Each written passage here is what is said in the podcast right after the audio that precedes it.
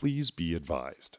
We will be discussing subjects that may not be suitable for all audiences and will include subjects that some will find challenging, traumatic, or triggering. Welcome to You Don't Fight Alone, a podcast sharing the stories of those of us successfully living with mental illness and how we got there.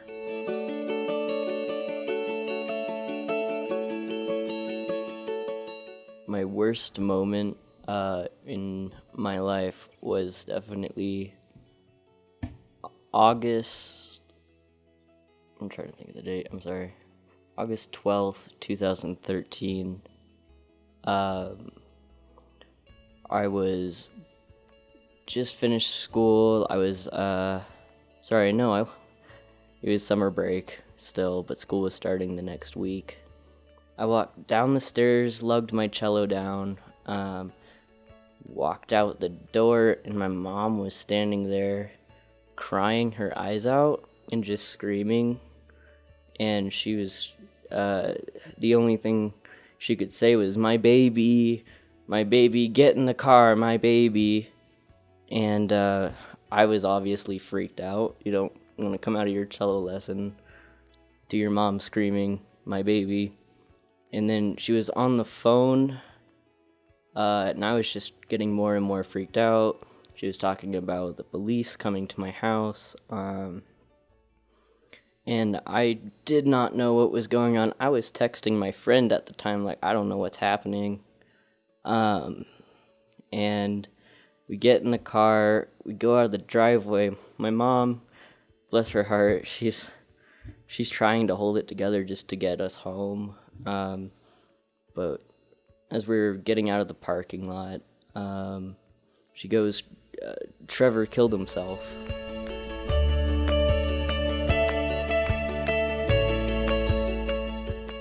Alright, so my name is Sio, and my diagnosis uh, there's a few. I have Asperger's, I have PTSD, uh, depression. I used to be diagnosed with bipolar, but I don't think it's there anymore. Um, I think that's it. Oh, ADD for sure.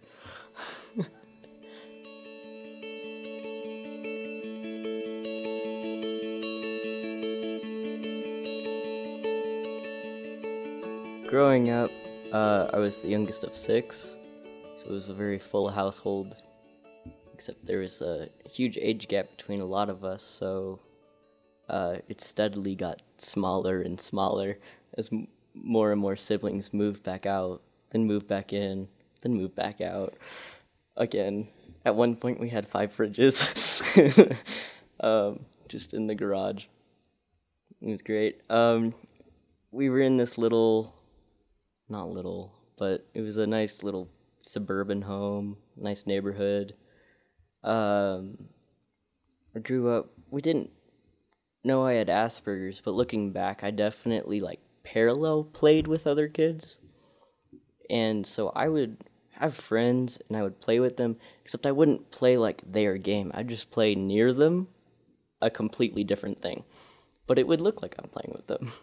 And apparently, uh, parallel play is something that is pretty tied with Asperger's and everything, um, unbeknownst to me at the time. Uh, usually I'd come home from school and just play video games. Typical, typical me. Um, since I'm transgender, uh, it's very much girl stuff was pushed on me, and I just wouldn't have it. Ever since I was little, I was the biggest tomboy ever. Um, hated dresses. I'm pretty sure my mom always says this on Thanksgiving, but she put me in this dress, dress with ruffles, and I said, I walk ridiculous before I could really, really talk. I'm pretty sure that's, I knew. um, and then when I was about 10, uh, we were on vacation in, uh, in Iowa of all places, to vacation, seeing my Opa. And there was this transgender person on Oprah. And I was like, well, I'm transgender. that sounds like me. So I was like, hey, mom, I'm transgender. I didn't know it was supposed to be like this big coming out thing or anything about that. I was 10 years old. She goes, yeah, honey, okay. You know, your sister went through the same phase. Um, you'll get out of it. I'm like, sure. I haven't changed my fashion since in since I was two, mind you. It's always been shorts and a t-shirt. Um, very short hair since kindergarten. Anyways, I got mistaken for a boy growing up so much. It's a lot better being mistaken for a boy.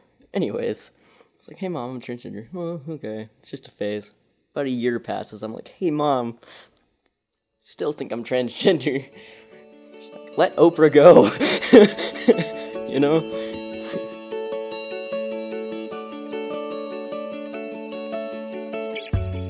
High school. Yeah, yeah, okay. So that was a uh, rough. It was 10th grade, not 9th, but it was still a horrible school. Um, I had a very bad first year, and I went from all accelerated plus classes uh, down to special ed reading books that I had read in fifth grade because, but because we didn't know that I had Asperger's, but they thought I wasn't turning in any work, um, that I didn't know anything and it was just me forgetting to turn in work. And so I got placed in this program that's not like super special ed, but it's not normal classes. So I was just done with this school. And my teacher, Miss Utterback, she's awesome. Um, she goes, Have you ever heard of Denver Academy?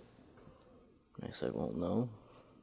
She goes, Listen, if you stay another year here, we're sending you to the manor because you can't continue on at uh, the school because you're in this program. We you'll you'll need to either drop out or go to the manor, which is where my brother was sent, which got him addicted to drugs. He started hanging with the wrong crowd. It was like I did not want to go to this school or drop out.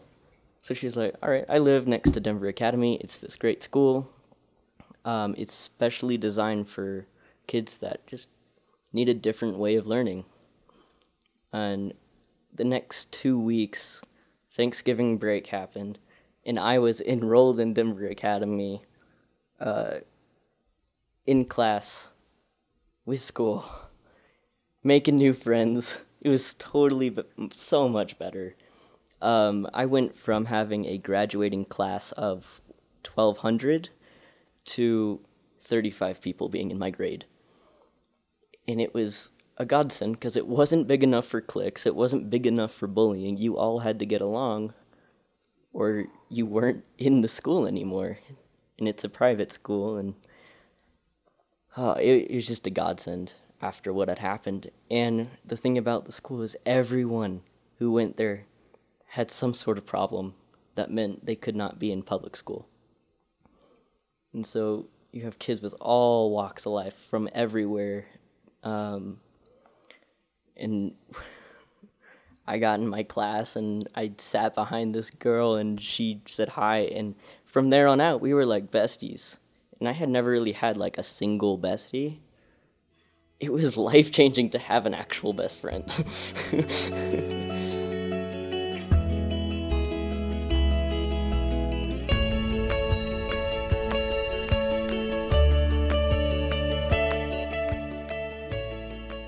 got into this new school. Uh, nothing changed about like my dressing your hair because I had already been dressing as a boy and already had a short haircut. Um, so I said, "Hey, my name's Carter. I'm gonna go by Carter.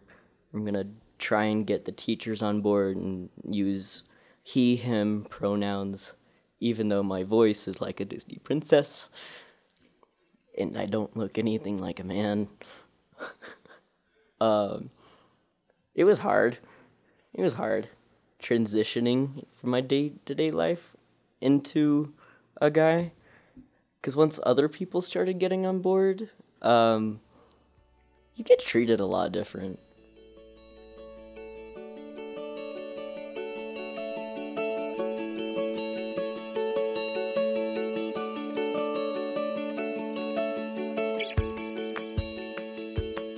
I've had depression since I was six.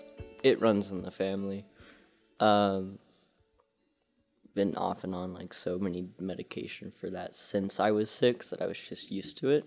We were finding stuff that worked, and then that stuff would no longer work. Then we'd go on to the next med. It's a cycle.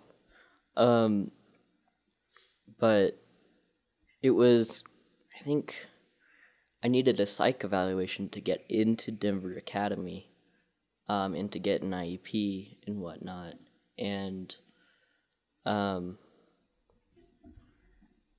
an IEP is basically a thing schools you can get when you have quote unquote a disability. Um, it gives you know one might be for extra time on tests, uh, one might be for uh, written notes, uh, so you don't have to take them, but you still you know, um, or audio notes, something like that that can help a student um, thrive. Uh, so I got the diagnosis that I had Asperger's, and it was kind of a surprise at first because we're like, wow, it had never even come across in our mind that I could have Asperger's.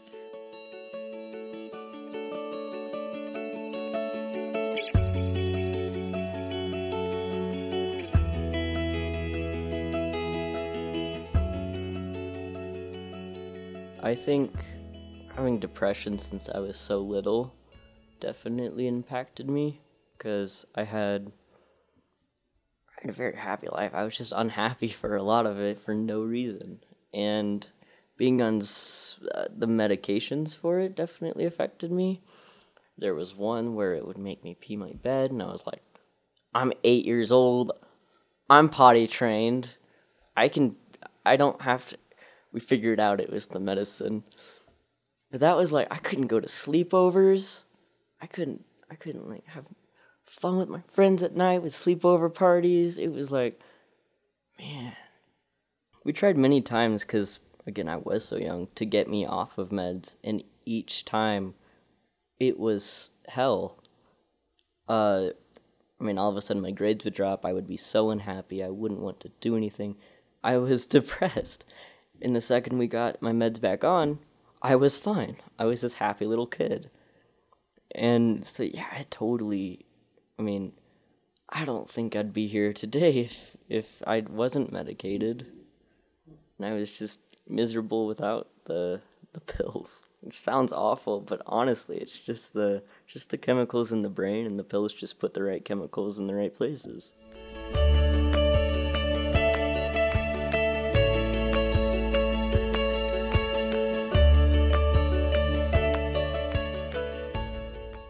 After the diagnosis with Asperger's, it's like, yeah, it makes sense, and it also makes sense that I would have a limited options, uh, just because I'm not cut out for certain things that, you know, maybe I wanted to do. I definitely don't want to do them now, but, um, it was like I wasn't sure if I was gonna finish high school.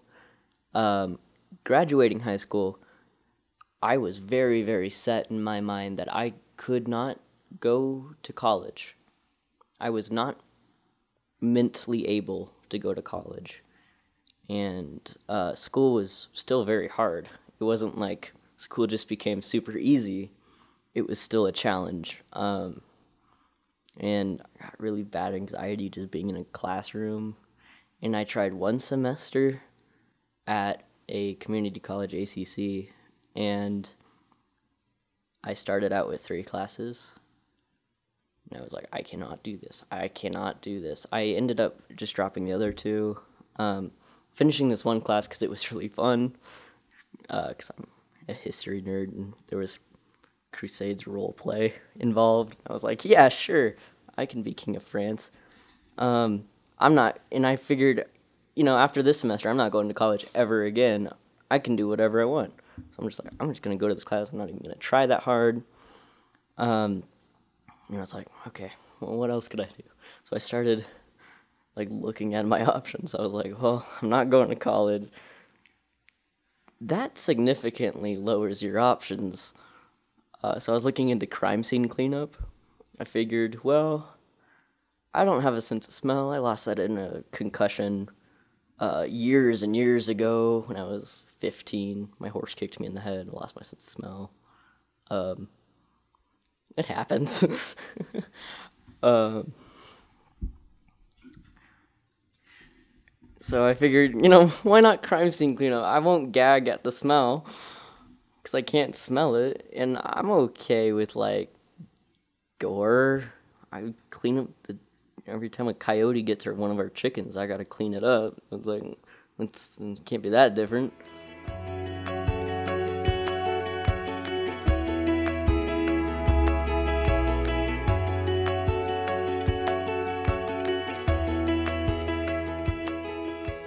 There's been little things in my life where I've noticed that if my parents are there, I won't do anything, but if they're gone, I'll clean, I'll cook, I'll do all this fun stuff. Every single time they had a night out, I cooked me the best dinner ever. I cleaned up after myself because I was paranoid of what would happen if they came back and it was a mess. So I was like, okay, sure. I started we we finally found this apartment that would accept me and my bird because my bird is like my life. He's really really helped me like overcome so much because he's just my little buddy. He's a cockatoo named Spartacus. He's cool. Um, so we found an apartment that would accept a parrot. if you think they're loud, they're louder. um, but found an apartment. We moved into this apartment, and I've kept it clean. I've been living on my own. Um, I might drive down to my parents' house once a week just to say hi or pick up food. Yeah. I, I go to school every day, which is something that I've previously struggled with. I almost didn't graduate high school because I had just faked sickness every day because I didn't want to go to school. So it was a concern of theirs that I would just not show up. Showed up every day, started going to classes. I love zookeeping, so it's like animals are my life. This is what I want to do. This is how I'm going to do it. I'm living on my own, going to college. Didn't think that was even possible. I'm going to have a career. I'm going to have a degree. I'd call that pretty successful for me for not having uh, any any faith that I could accomplish half of what I've already done so far.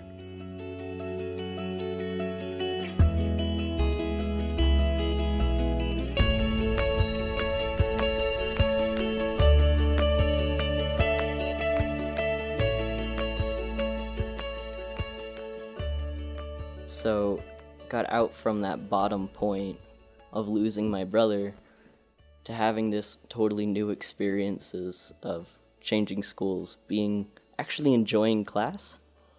Um, I plan to be a zookeeper, you know, for life. And the first day of Denver Academy, my last my last class of the day was zoology. It's like, yes, that obviously changed to Denver Academy. It just opened up my life. It was just oh my gosh. I mean half the class half of my grade had Asperger's. So it was like I was just surrounded by people like me that weren't judgmental or had the same social awkward awkwardness as me. So it was more of like embrace it and the school um made sure it, no one had a disability. We all had learning differences. And that's like we all share a difference was this great oxymoron to live by. Because it also just like, yeah, I have Asperger's. I'm going to be proud of this. That's going to be as far as the kids were concerned my diagnosis because it'd be like, "Hey, what's your problem?" be proud of it, you know? Uh, if I had one sentence to say to eight year old me, it would be like, be proud of who you are, embrace who you are, and uh, just go into animals. For more information, please visit youdon'tfightalone.org. You Don't Fight Alone is supported in part by MLH Services, a service disabled, veteran owned small business. For your marketing needs, MLH services.com. The You Don't Fight Alone podcast is a production of You Don't Fight Alone Incorporated, produced and engineered by James Fisher and Keaton Lycum. The information presented by You Don't Fight Alone is not intended as medical advice. If you have mental health questions, please talk to a mental health professional.